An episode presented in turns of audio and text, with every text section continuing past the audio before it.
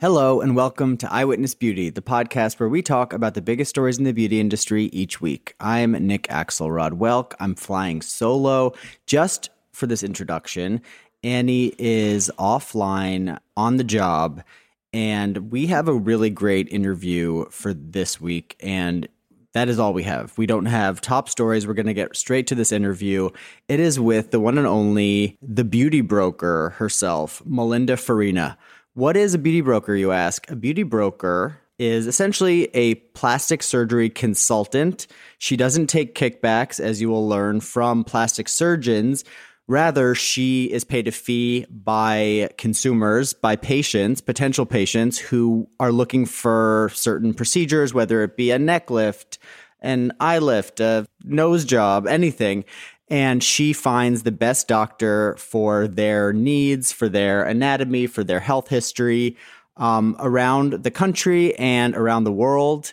And she's in a very interesting position in that she kind of knows all the doctor's dirty secrets. She knows who's been messing up, who is starting to use new technology. She she's on the cutting edge of it all and we were very lucky to get uh, an hour with her this week. So here is our interview with Melinda Farina.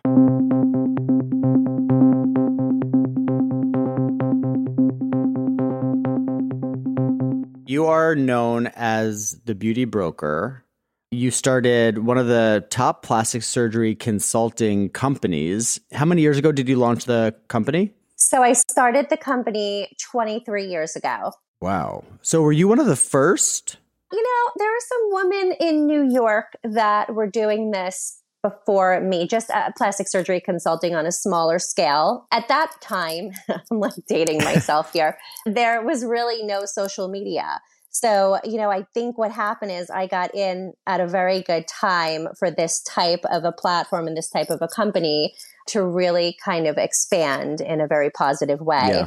And I had a lot more outreach than some of the women who had started this before me. I know there's, you know, there's still one who is doing some of it on a small scale in Beverly Hills, Linda Barons, who you know, again, listen, I respect anybody who's in this industry to to kind of take the reins and say, "Hey, I want to protect people and I want to guide people to the right, you know, surgeons and make sure that nobody is getting hurt." So that's like kind of the essence of why you're in this yeah. career. Yes. You want to protect the patient. Yes. I mean, first and foremost, it is a patient safety advocacy. It's an educational space where people could come and learn about all of the procedures, the rights, the wrongs, you know, what they should and shouldn't be doing for their own case specifications. But you know, I am, I really pride myself on being an advocate for the client. So I don't work for the surgeon. I work for my patient. I work for my clients.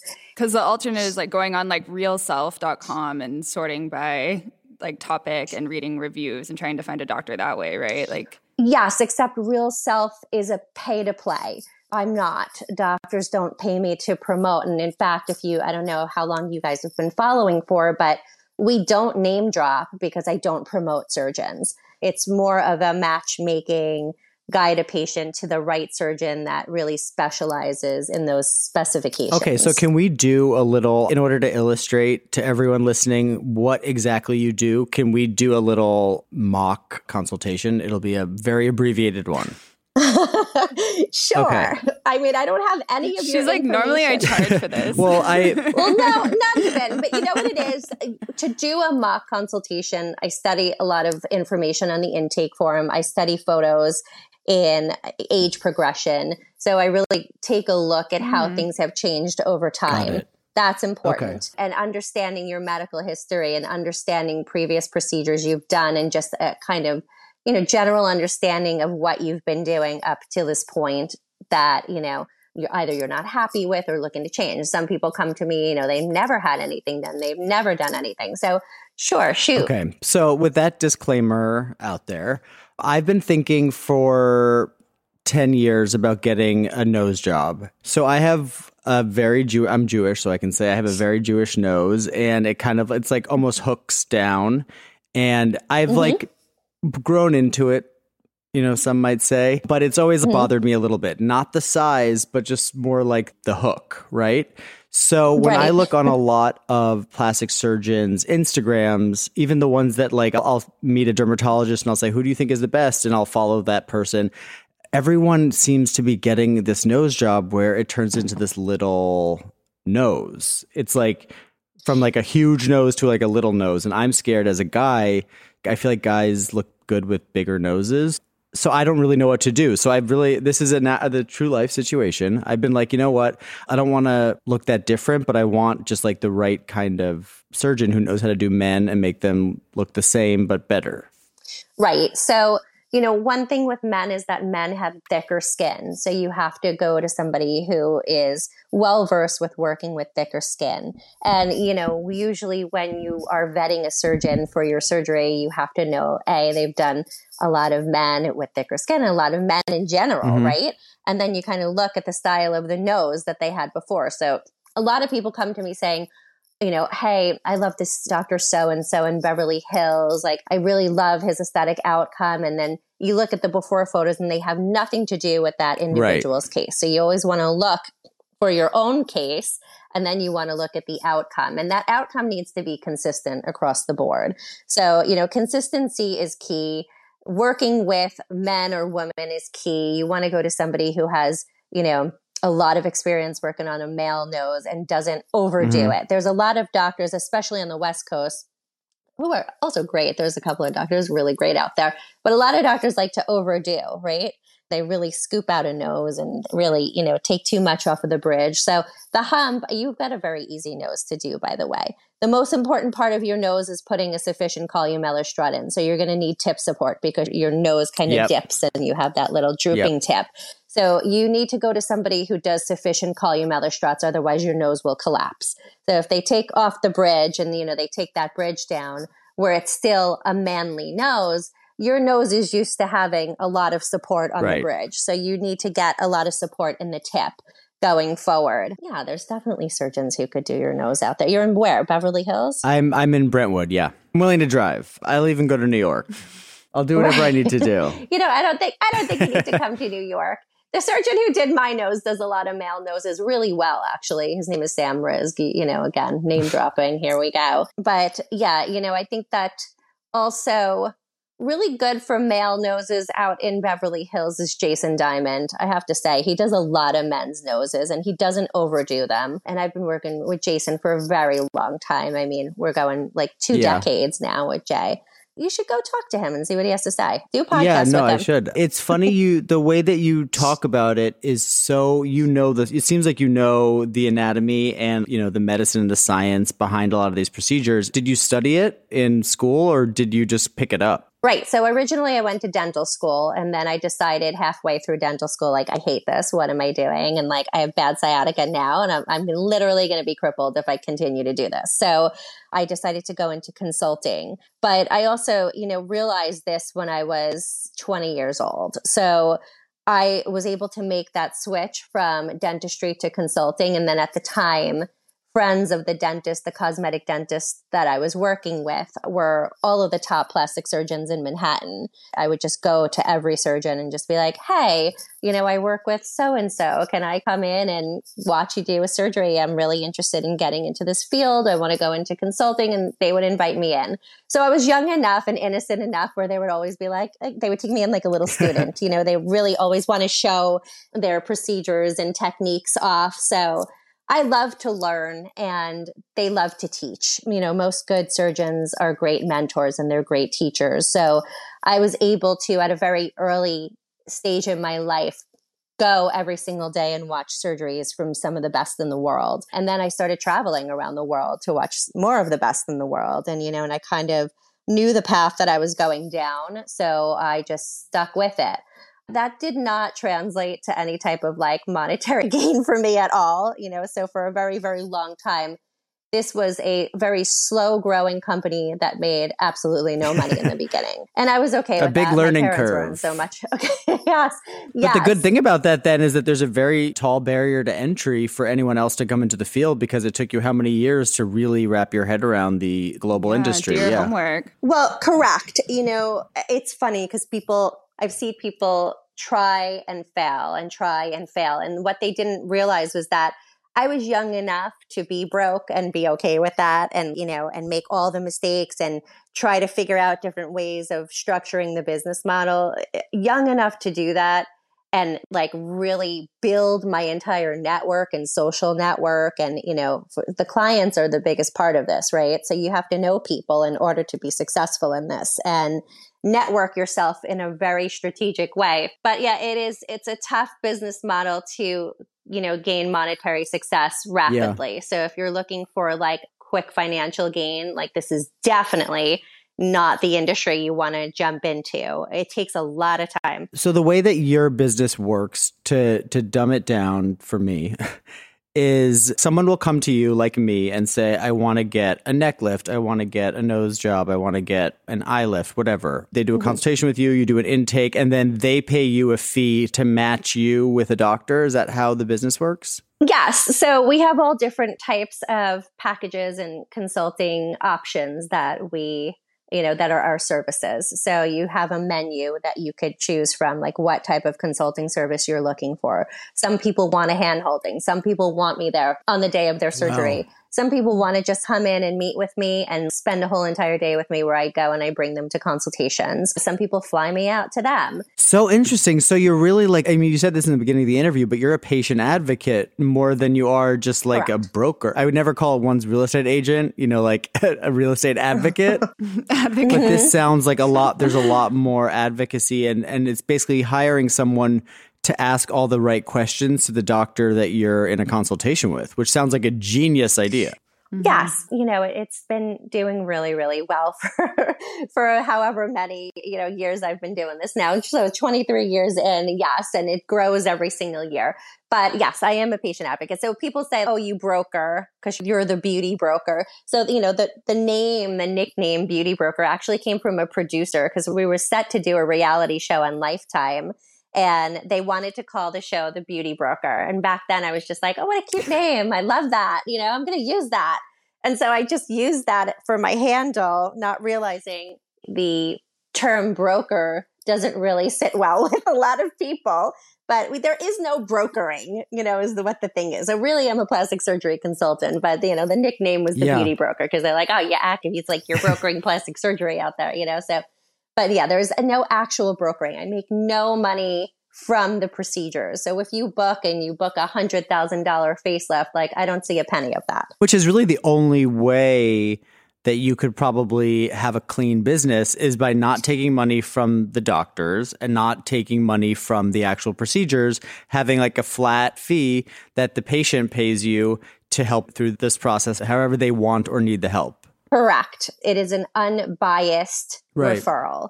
So I really take a look. I, I, kick surgeons out of my network all the time. If I start seeing the work, you know, become, you know, less than top quality or something's going wrong or, you know, there's a scar that I'm noticing on a couple of patients consecutively, I'm like, uh-uh, that's not okay. You're out, you know? So mm-hmm. the doctors have to be meticulous with every single one of the procedures they do on my clients. Otherwise it will no longer refer to them.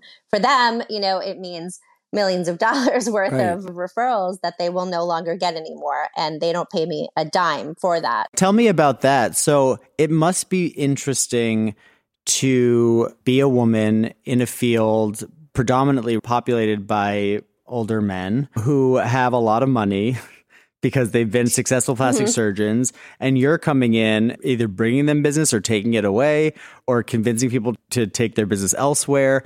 What is that position like for you? It's not like anything for me because I know at the end of the day, I could put my head on my pillow and go to sleep and not, not have to worry about doing anything bad, right? It's worrisome for a lot of surgeons in the industry, I think, because I'm bringing truth to an industry that is very deceiving and dishonest. And that's scary, I think, for a lot of people who are like, not used to being honest and upfront and you know they're used to using you know different marketing tactics to pull vulnerable patients in who are you know in a very vulnerable position in their life. So, you know, this girl comes along, who the hell is she? She's here speaking the truth. And like that is scary for a lot of people, but refreshing for many who are still ethical and of the old guard where they are by the book and do the right thing for their patients and take care of the patients. There's a couple of surgeons who are doing really bad things right now in the industry and they don't say a word to me, but I, you know, I try to call them out as best I can and make people aware of what they're doing. And I think, you know,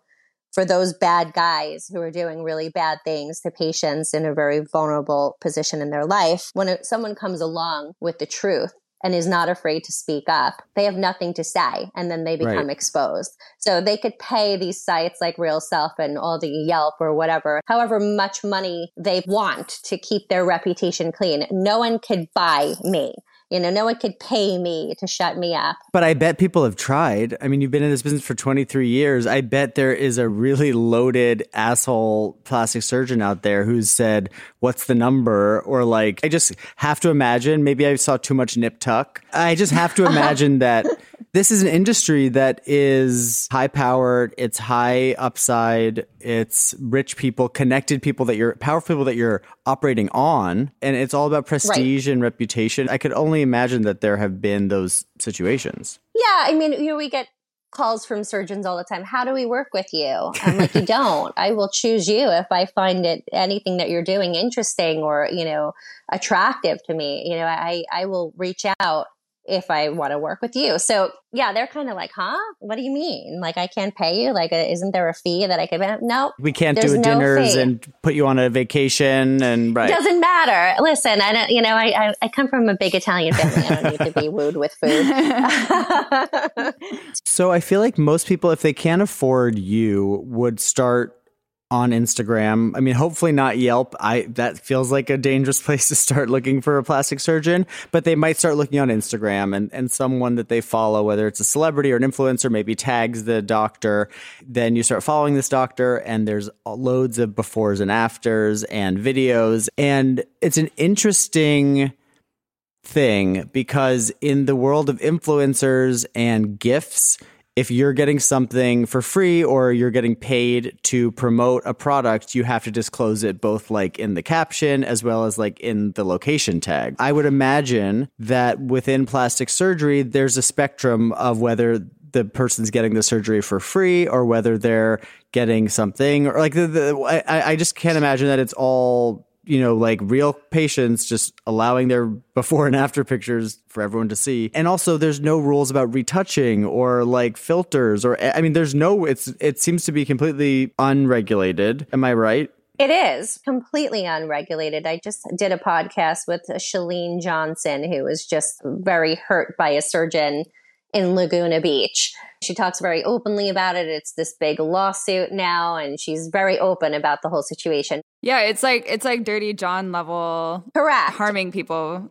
By the way, it is a slimy industry and this is an industry that should be a respectable industry. It's medicine at the end of the day. So uh, we have a lot of outdated archaic laws that need reform. We are working with a group of people who are trying to push for some reform and tighter laws within the industry. You know, three strikes you're out type of a thing because there's just too much of this terrible stuff happening that you know there's no right. repercussion for for the surgeons you know it's like oh rap on the knuckles like shame on you but then they could just go on hurting people and this is happening a lot and I think, you know, especially with a lot of these quote unquote Instagram famous surgeons, they're really taking advantage of their position in the industry and they're getting really sloppy and a lot of people are, are getting severely hurt. Sloppy with the surgery or sloppy with their social media and like their honesty both. You know, when you start seeing people with paralyzed faces, people who can't speak, people who can't smile correctly, people who can't close their eyes, you know, one whole half of their face is drooping and it's permanently damaged. Right. That's a problem. And what do you attribute that to? Is that them trying new procedures or things that they're not well versed in, or is that them trying to pump through a ton of surgeries that they really shouldn't be doing? Well, you know, there are a lot of doctors who say, well, I'm the quickest. I could do four of these a day. You know, when you're in a face and you're up against main nerve branches, you shouldn't be in there with a scissor just rapidly working away. You know, you want to boast speed if you're a race car driver, not a plastic surgeon. One of my mentors, his name is David Hidalgo, and he works in New York City. And Dave always says, you know, Melinda, it's a one time surgery for the doctor, but it's a lifetime surgery for the patient and you have to treat it as such. I mean, you know that because you've been in the industry, you have the insight, you've been in the ORs, you've seen all this go down. But if you're just sort of starting to Mm-hmm. consider some sort of a procedure, are there any easy red flags or warning signs to look out for? I hear the same names over and over and over again every single day. You know, the same Instagram famous guys, their names come up all the time.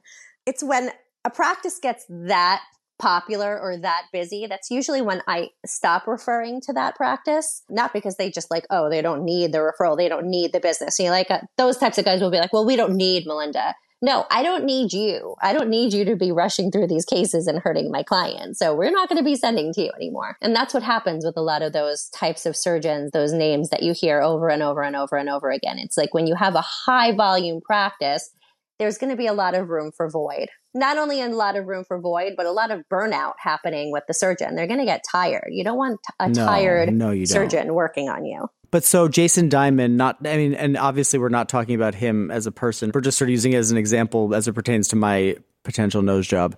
I would call him an Instagram famous plastic surgeon. So how do how can you tell the difference between that Instagram famous plastic surgeon and then another one who is actually not doing good work? Well, we got to look at what Jason is famous for. Jason's a famous plastic surgeon, but the majority of the stuff that he does is non invasive. He does a lot of the fillers. He does a lot of the diamond facials. So a lot of the non invasive stuff. And he's famous for that. Things that take, you know, half an hour to do, or he has staff members that are, you know, professionals who he has trained doing that for the patient. But Jason, when he does surgery, he's not packing in a million surgeries a day. I know Jay, like he only does one or two surgeries max a day he is one of the good ones. I have to say, like when you, you talk about someone who has the fame, but also is like very careful about not putting Mhm. too much in on his schedule. Jason's always been, you know, such an uber professional. He's just such a good person with a big heart. I mean, I, I can't love the guy anymore. He's wonderful. But, you know, when it comes to surgeries, he's not packing in the surgical schedule, but it reflects in his Right. fees. So, you know, Are these questions you can ask in the consultation? Like, how many surgeries do you do a day? Things like that? Absolutely. Absolutely, you can. Say, like, you know, do you mind? Could you like show me what a surgical day looks like? If they could print something out and then just black out the name so you could see what a surgical day is looking like so you could get a feel of how they're working, absolutely they could do that. So the fewer the better, and like the more money the better. Correct. Sometimes. right, right. on Instagram, not to make this whole interview about plastic surgery on Instagram, but why is everybody going to Turkey all of a sudden to get plastic surgery? Or is that not a new thing? because it's cheap in Turkey. You know, you could go and get a rhinoplasty there for like $2,000. You know, the problem in Turkey is that there's a lot of plastic surgeons doing extremely aggressive work for very little money. So people are like, sure, I'll, you know, hop on a plane and go to Turkey. And I think they have a very hyper aesthetic look going on over there. It's not my cup of tea. There's a couple of surgeons in Turkey that I think are very good, but they're not cheap. they're the expensive ones and they do really tasteful, beautiful work. But there are plenty out there that are just extremely aggressive surgeons. They do a lot of surgeries in one sitting, which is also very dangerous. I always say the medical tourism you have to be really careful with because you're not really protected if you go to another country. No, it seems like such a bad. I I, I know that a lot of people do it. Nick, you did it. oh, I did do it. I did do it. I did do it. Did you do it? I did. not not invasive. I no, was it was not invasive. I was in Korea on a business trip and I got small face. What is small was- face? I don't even know it what was- that is. Nick, she's like literally the world expert on this, and she's never heard of it. That's not good. It slims your face and makes you a little bit longer, I guess. I think that the Uh-huh. the point of it was to look a little more young. But no, but young people are around. I actually, you know what? We didn't speak the same language, and so there was quite a language barrier. Yeah, that's dangerous. No, it is. I know, and that's true. And then I went um, under like a twilight anesthetic. What exactly was the procedure? So I don't know. I was face is what asleep. They use. No, no, small So thing. you don't know.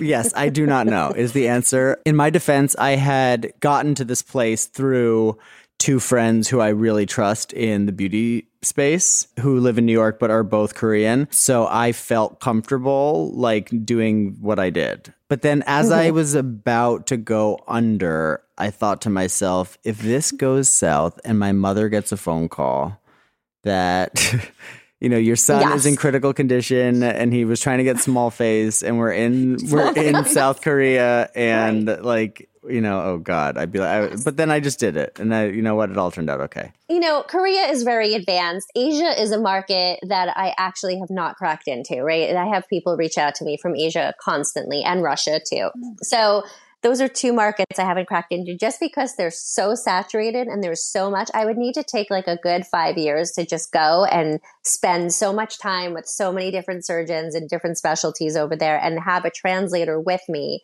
to be able to understand and ask the questions that I need to ask and really gauge you know the landscape of the industry over there it's they are about 10 years ahead of us here in the united states So of the 2000 physicians that are in your network, can you break down aesthetics by region? Is it that simple to do? So like LA versus New York versus Paris versus London versus Sydney. Yeah by the way australia has you know great plastic surgeons so i think that the hmm. australian plastic surgery market is phenomenal. I'm super impressed by what they're doing over there. London not so much. The uk is really behind i mean in a bad way. I really struggle to hmm. find talent in the uk paris extremely conservative more conservative than new york When you say conservative, what do you mean? like you look at a face of before and after you're like wow it's elegantly done but she really doesn't look touched you know that type of thing where in la dallas miami bigger is better.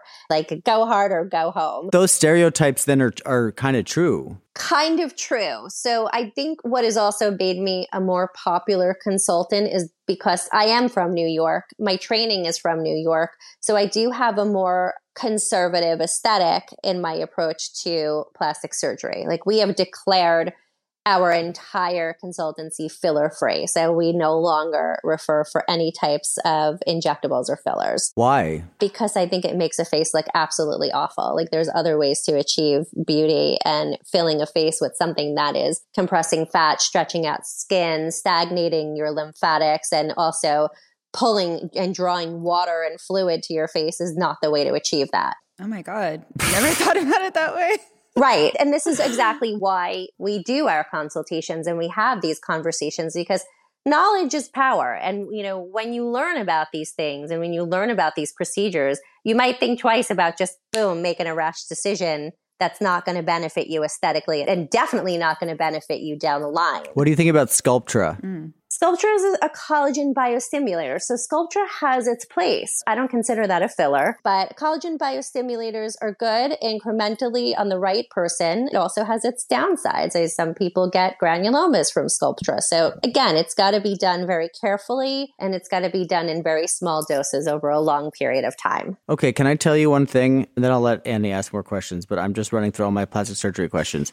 I am convinced that lasers don't work. Which lasers and for what? Name a laser. I've tried it. I did. What's the one that Christie Brinkley was the ambassador for? That like deep one? Okay, so you're talking about a device. So this is another thing I hear very often people referring to devices as lasers. So, you know, Fraxel, Erbium, Clear and Brilliant, Morpheus? CO2 fractional, those are lasers, right? But Morpheus is a device. So that's a microneedling and radio frequency device. What Christie Brinkley was doing, I believe, was ulthermage. Those are devices. That's ultrasound, high frequency ultrasound. So those devices some are good, some are very bad. The higher the frequencies, the higher the radio frequency, the higher the ultrasound, the worse the result and the outcome, the more damage Yeah. that they can do. You know, now this is a controversial topic because a lot of people will be like, no, absolutely not. I've done it on a million of my patients and they haven't had any issues. Usually you see this, you know, in med spas, you see it in dermatology offices. You'll never really see facial plastic surgeons saying, let me do some therapy on you. Let me do, you know, this device or that device on you. Many of them do have the Morpheus 8, which I like because it's like a not as deep of a micro needle with radio frequency. So, you know, you get a little bit of that superficial tightening, which I like. But the deeper you go, the more scar tissue, the more fat it kind of just disintegrates and the more kind of skeletal in the face. You lose a lot of volume in the face with a lot of these things and it creates a lot of scar tissue. So it, it actually welds the tissues together. This is No. not something you want. So a lot of people, especially when they're younger in their 30s, you know, they get hooked on devices. Then by the time you're 40, you look like you're 60 and then you want to do a facelift and it becomes really problematic for that surgeon to do a facelift. There's a lot of scar tissue, all those tissues that should dissect like butter are welded together like cement. So it really becomes problematic. So again, nobody thinks about the long term repercussions. They're just looking for that instant gratification. And I think too, it's about money. I mean, how much is a Jason Diamond nose job? Fifty thousand dollars? I don't know. I have no idea, but like more.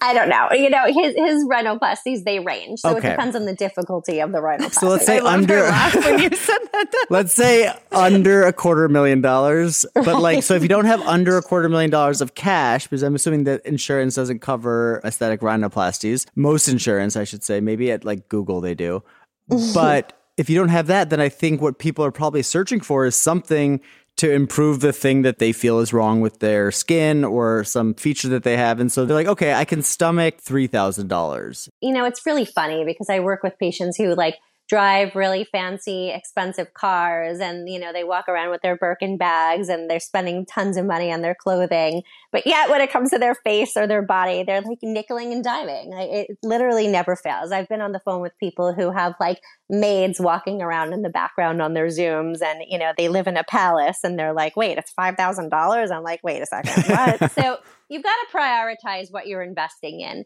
A nice procedure that's going to give you a beautiful result is a long term investment on yourself. And if it's your nose or your face, like your nose and your face are out for the world to see constantly.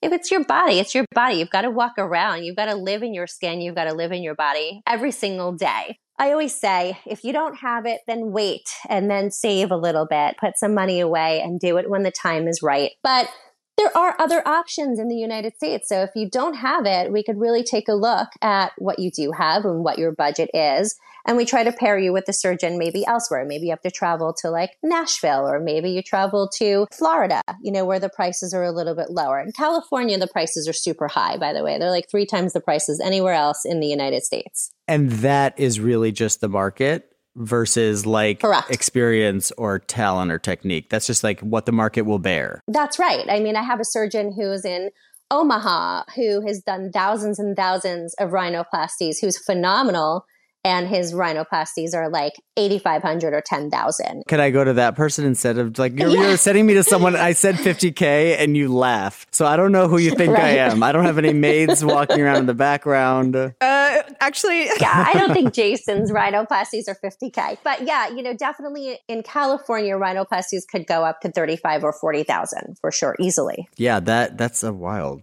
Can we end this on taking a look into the future, I mean, you said in Asia they're doing really advanced procedures or techniques. Like, what's the next big wave? What are we going to see more of? I think bone regeneration is something that they're looking at over there in Asia. I've got to, I have to, you know, I have to read my current events of what's happening in Asia right now. I do get newsletters sent over to me, but they're doing a lot of stem cell rejuvenation. They're doing a lot with stem cells right now. So using our own fat and doing things and growing our own fat. So they're really trying to use what we have, right? So bone, fat, stem cells, you know, stem cell rejuvenation for skin. I know they're doing a lot in Asia with burn victims. So there's a lot of really cool things coming out. Product wise, utilizing more stem cell and growth factor in products, but hopefully and what I want to see is using more of that stuff to like regrow hair. I mean, we're already kind of like utilizing exosomes here, which is helpful in hair regrowth. Is that like PRP? They use PRP for hair regrowth too, right? Yes, yes, they do. And that's, you know, stem cell rejuvenation. And there's like a lot of tricks that these doctors have up their sleeves now. And a lot of this stuff does stem from Asia. So a lot of it kind of trickles into the United States if you don't do filler anymore, I feel like everyone does filler. So to me, that's like the headline is like fillers out. So what's the new filler? So, I mean, you know, really the collagen biostimulators are, are taking, you know, a step up. Which is like the Sculptra. Oh, yeah, it's the Sculptras. I mean, people are using the Radiesse a little bit more. Radiesse Hyperdilute is being used a little bit more aggressively now. And then stimulation of our own collagen. So microneedling with PRP and PRF, like all of this is really helping build our own collagen. nano fat. You know, they're doing micro stamping with your own nano fat. So that's also stem cell rejuvenation. So that could kind of act like a filler, but got to be very careful with that and has to be in the hands of someone who's extremely experienced. So you know, is filler out? I don't think filler will ever completely be out. People are still, they still love their filler, but I think there's just better options out there. And what we're learning about filler now is that the body doesn't really metabolize it as quickly as we thought it did. So they're doing a lot of studies showing that filler one time can last in the face for nine to 12 years. Right. So, you know, when people are constantly going back and getting more and more and more and stacking and stacking and stacking, you know, you've got tissues just kind of really congested with all of this gunk.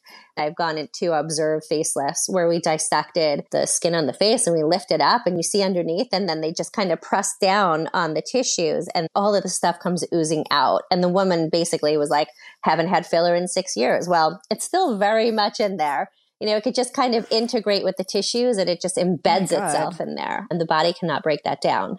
Oof. So mm-hmm. I'm obsessed with you. Where can people find you to work with you and to follow you? So at Beauty Broker Official on Instagram, at Beauty Broker on Twitter. And my website is www.thebeautybrokers.com. Melinda, thank you so much for chatting with us. And oh my God, you're welcome. For my consultation.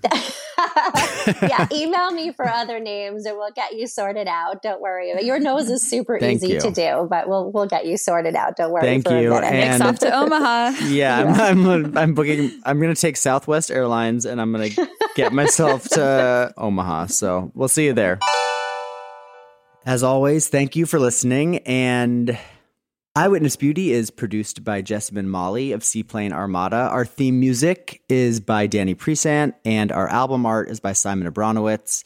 Please follow us on Patreon, become a subscriber, a patron, so to speak, at patreon.com slash eyewitnessbeauty.